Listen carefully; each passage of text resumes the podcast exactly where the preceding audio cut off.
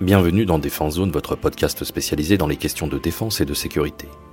Chaque semaine, en plus de nos entretiens avec des militaires, policiers, gendarmes, entrepreneurs et autres experts du secteur, nous vous proposons un court résumé des actualités qu'il ne fallait pas rater ces derniers jours. USA.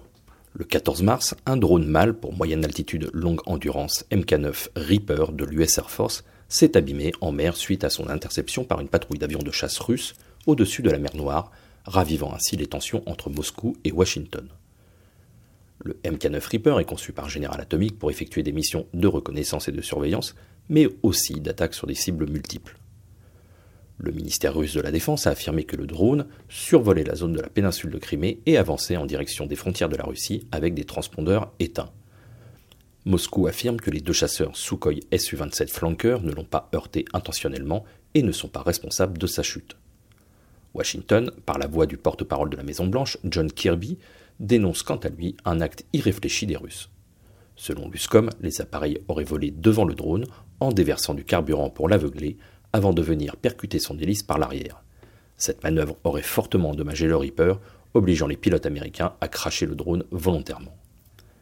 L'ambassadeur de Russie aux États-Unis a déclaré que Moscou ne cherchait pas la confrontation et qu'elle souhaitait une coopération pragmatique dans l'intérêt des deux pays. Le Pentagone a laissé entendre que des images de l'incident seraient déclassifiées, mais en attendant, les forces américaines doivent récupérer l'épave du Reaper pour des impératifs de sécurité opérationnelle, ce qui s'annonce compliqué étant donné que la Turquie interdit aux navires militaires de se rendre en mer Noire depuis mars 2022. Norvège. En juin 2022, le ministère norvégien de la Défense a pris la décision de retirer ses hélicoptères NH-90 NFH avec effet immédiat et de les rendre au consortium NH Industrie, en exigeant un remboursement de 5 milliards de couronnes norvégiennes, soit environ 500 millions d'euros au taux de change de l'époque. Oslo avait initialement commandé 14 NH-90 NFH en 2001 pour des missions de garde côtière et de lutte anti-sous-marine. Mais seulement 8 avaient été livrés en 2022 avec un taux de disponibilité très décevant. La directrice de la Force Bar Material a souligné que plusieurs tentatives pour résoudre les problèmes des NH-90 en lien avec NH Industrie s'étaient révélées infructueuses.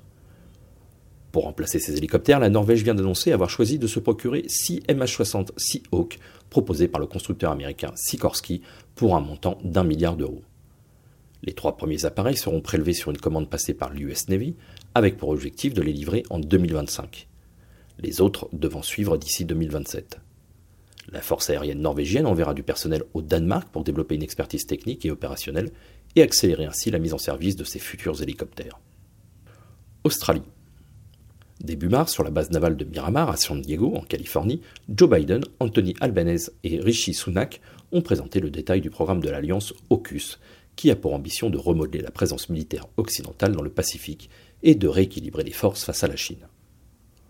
AUKUS est né après la dénonciation par l'Australie du programme de construction de 12 sous-marins classiques par la France, torpillant le fameux contrat du siècle de Naval Group et provoquant la colère de Paris.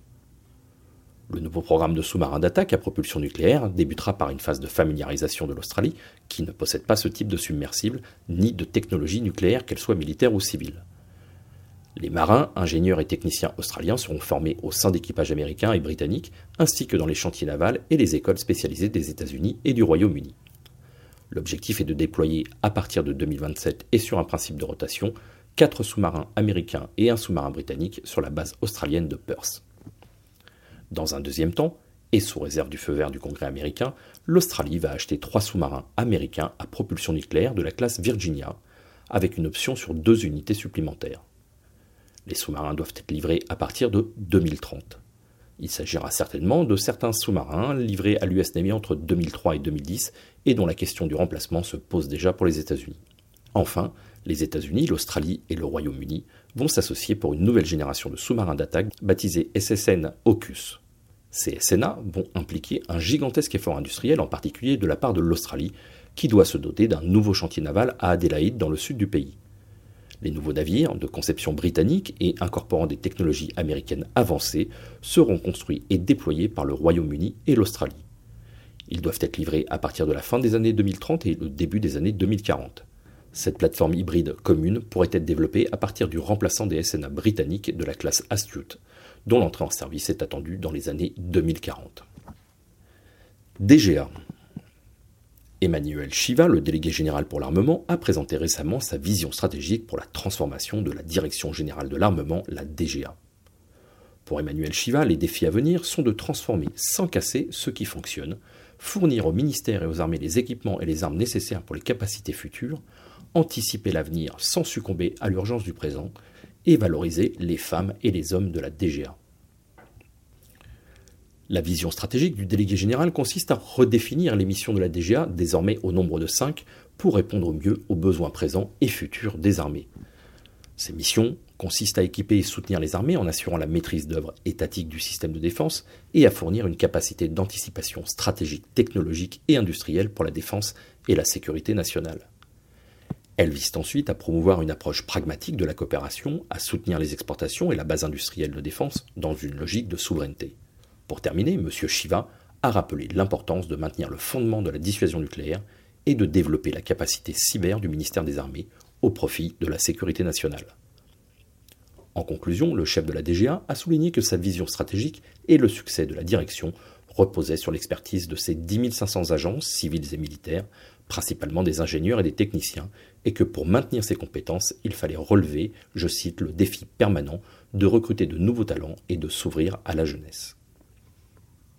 DGA encore.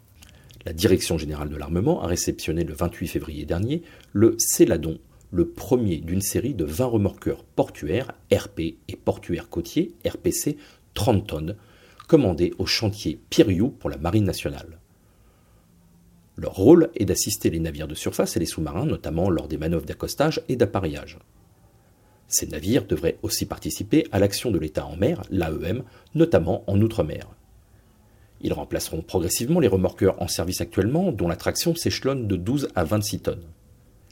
La loi de programmation militaire, la LPM 2019-2025, prévoyait une opération de modernisation et de rationalisation des moyens portuaires de l'ensemble des bases navales de la Marine nationale. Les RP-30 et RPC-30 seront donc livrés pour des affectations prévisionnelles au sein des bases navales de Toulon pour 8 unités, Brest 7 unités, Cherbourg 3 unités, Fort-de-France 1 unité et Papette 1 unité. Les bateaux mesurent 26 mètres de long, 9 mètres de large et pèsent environ 300 tonnes. Ils sont adaptés aux besoins spécifiques de la Marine nationale et peuvent être mis en œuvre par un équipage de 4 à 9 marins selon les missions. Ils bénéficient d'une puissance de traction accrue à 30 tonnes pour pouvoir intervenir sur des navires militaires plus grands et plus lourds. Les RP-30 et RPC-30 sont construits par les chantiers Piriou à Concarneau avec la participation de nombreuses entreprises locales en sous-traitance. Ils travailleront en association avec les remorqueurs pousseurs de la classe 10 tonnes et les pousseurs de classe 6 tonnes. Voilà pour l'essentiel de l'actualité cette semaine. Pour en savoir davantage sur cet univers et pour découvrir tous nos articles et reportages, rendez-vous sur notre site internet défense-zone.com. Pour plus de brèves, d'articles de fond et de photos, nous éditons également tous les trois mois un magazine papier que vous pouvez recevoir en étant abonné à notre espace premium. Il vous permettra aussi d'avoir accès à des contenus exclusifs sur nos différents supports, vous trouverez tous les liens nécessaires dans la description de cet épisode. En attendant, nous vous souhaitons une bonne journée et nous vous donnons rendez-vous la semaine prochaine pour un nouveau résumé de l'actualité des forces de défense et de sécurité.